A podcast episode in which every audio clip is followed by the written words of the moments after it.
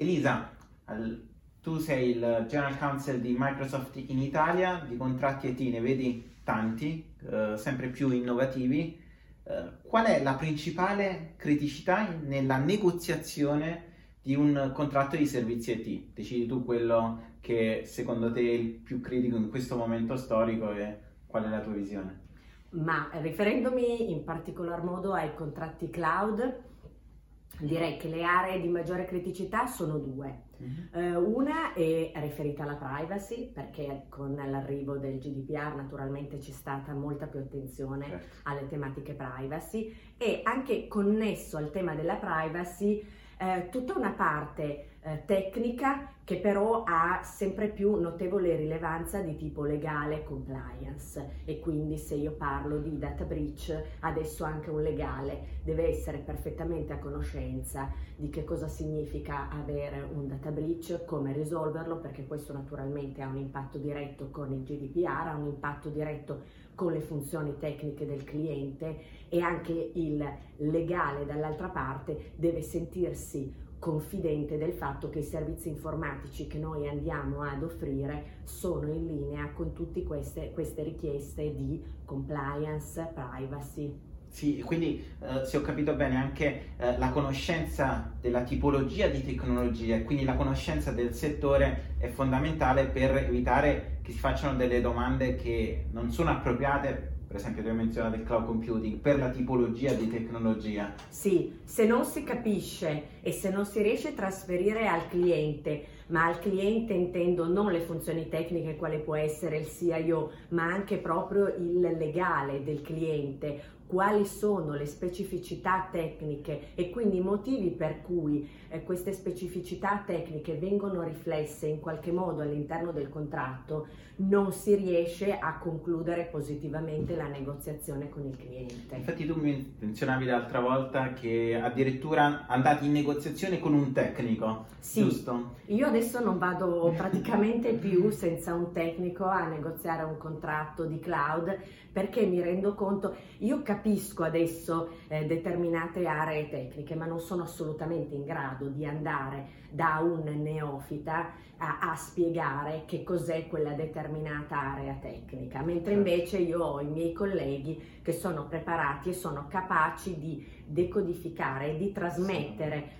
quegli elementi tecnici che sono appunto necessari per far capire A come funziona il nostro servizio e B perché un nostro contratto è stato scritto in un certo modo piuttosto che in un altro e perché magari certe modifiche non possono essere accettate. Certo, la negoziazione con Microsoft evidentemente è di una piattaforma cloud è diversa rispetto a una negoziazione di un prodotto meno interattivo o che rispetto al quale per esempio sai dove sono i dati, dove, dove è il server. O eh, molto più banalmente, che non è neanche banale questo, un, un servizio consulenziale. certo. dove tu lavori a stretto contatto con il cliente, devi creare sì un progetto, quindi hai in ogni caso delle responsabilità, ma innanzitutto un qualche cosa già di maggiormente fruibile da parte del cliente, perché i contratti consulenziali ne parliamo, ne vediamo da tantissimi anni, mentre i contratti di cloud computing sono ancora relativamente Certo. nuovi e quindi nei contratti di consulenza ci sono molte meno specificità.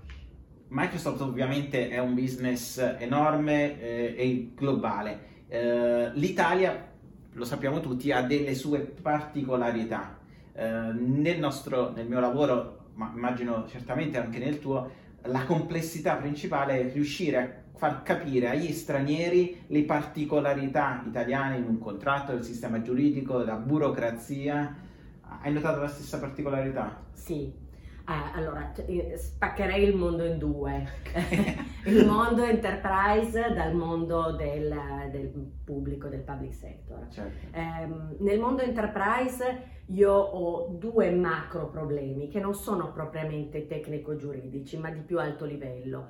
Il primo è quello della lingua, perché se io poi mi devo confrontare con colleghi internazionali e eh, faccio vedere queste bozze di contratto sono regolarmente in italiano perché il 99% dei clienti italiani, anche se appartengono a gruppi internazionali, vogliono negoziare, vogliono avere un contratto in italiano e questo rappresenta un irritant pazzesco per la mia linea internazionale. La seconda cosa che è anche molto difficile da far capire ai miei colleghi internazionali è che normalmente in Italia c'è questa chiarissima propensione alla negoziazione, quindi anche contratti eh, di, di, entità, eh, esatto, ma anche di, di entità molto, ehm, non contratti particolarmente eh, grossi, complicati o costosi, giusto per utilizzare un termine atecnico. Ehm, devono essere pesantemente negoziati con il cliente, cosa che non dico che eh, in altri paesi non accada, ma accade molto meno. Quindi solitamente ci ritroviamo io e lo spagnolo a fare un po' ridere i colleghi nordici perché abbiamo dovuto negoziare con il coltello tra i denti un contratto da 10k eh, e quindi che è una cosa molto sui generis rispetto a certe geografie.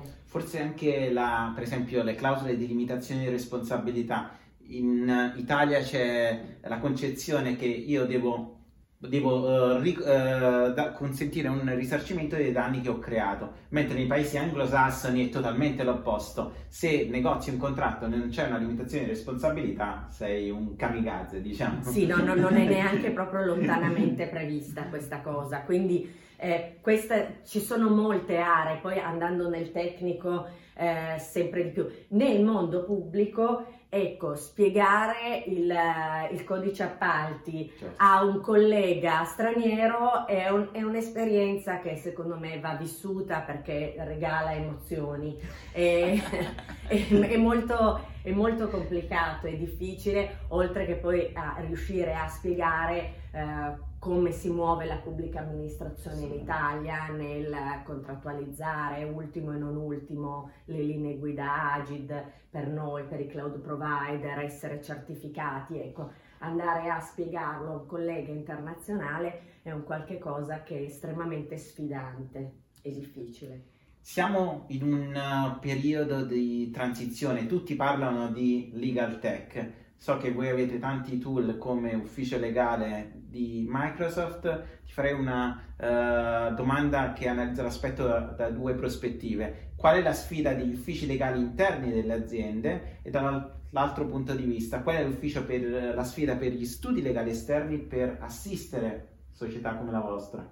Ma allora, gli, gli, uffici legali interni secondo me hanno già avuto una loro transizione e comunque la stanno continuando ad avere.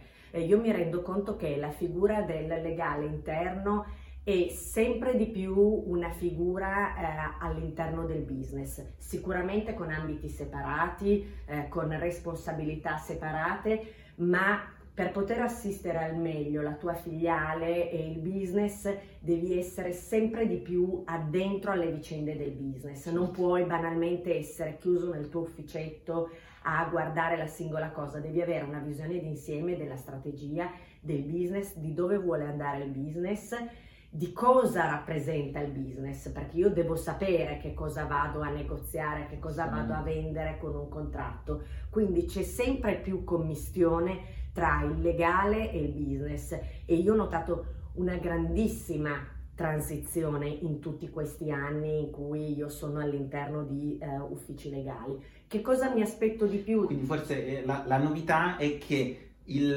legale diventa parte del business, cioè non è quello che deve mettere il timbro dopo che la decisione sì, è stata assunta. Che per me è assolutamente molto meglio. Ci sono alcuni legali interni che secondo me stanno un po' facendo fatica perché eh, dipende anche dalla propensione personale, da, da come la, la propria formazione. Quindi c'è qualcuno che può fare più fatica perché ama essere separato completamente e gestire proprio esclusivamente la parte legale. Secondo me questa funzione, così come era molti anni fa, sta andando a morire. Certo. E, e, se uno non, non, si, non ripensa il proprio ruolo è destinato ad essere messo da parte, proprio perché oramai la tendenza è questa.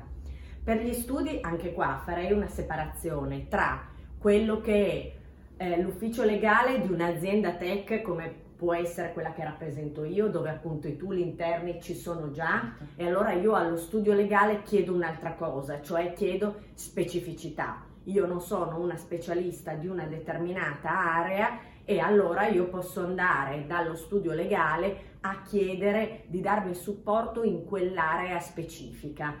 Eh, per altri settori che non sono aziende tech invece può essere assolutamente il contrario, vale a dire lo studio legale ti può dare quel supporto, quei tool che a un'azienda mancano eh, per poter fruire rapidamente nel quotidiano di tutta una serie di informazioni legali che magari che sono molto come si dice in inglese time consuming, cioè che portano via molto tempo, mentre invece la presenza di questo tool fa sì che tu riesca a usufruire di una serie di informazioni in maniera quasi immediata e quindi facilitano la tua vita quotidiana. Assolutamente. Grazie mille Elisa. Prego, grazie.